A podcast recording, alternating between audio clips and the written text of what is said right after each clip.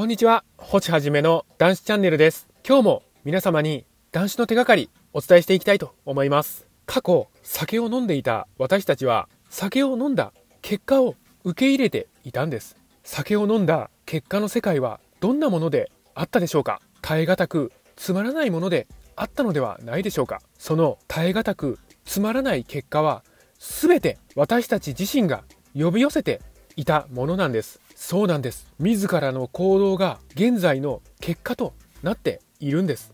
自らの行動が現在の結果となっている。今日はそういったお話をしたいと思います。またこのチャンネルでは男子の手がかり発信しております。毎日の飲酒習慣をやめたい、酒とは決別したい、こういった方に向けて発信しております。さあ皆様、酒なし生活の扉は開いております。どうぞこちらへ来てチャンネル登録の方よろしくお願いいたします。自らの行動が現在の結果となっている。今の私たちの生き方がいちねんごの私たちを形作っているんです。現在の行動の結果とも言えますよね。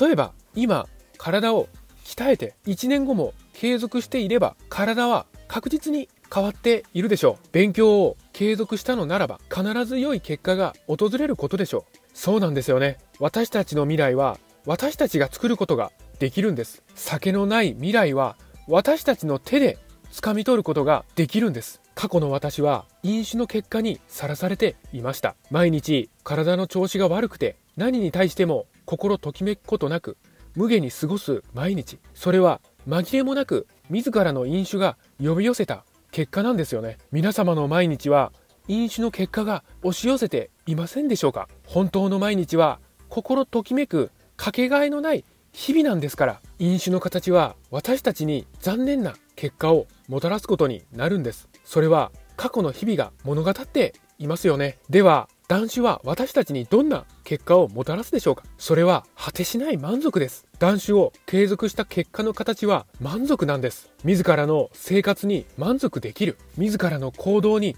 満足できる、自らの選択に満足できる、自らに満足できる。満足は私たちに自由を与えていくんです。酒なし世界の自由を皆さんぜひ体感して、ぜひ手に取っていきましょう。さあ皆様よろしいでしょうか。今の私たちの行動の結果は必ずいつか現れてくるんです。何も断酒に限りませんね。今現在私たちの行動が未来の私たちに降り注いでいくんです。雨のように降り注ぐその閃光はきらめく光でしょうか、それとも黒い漆黒の闇でしょうか。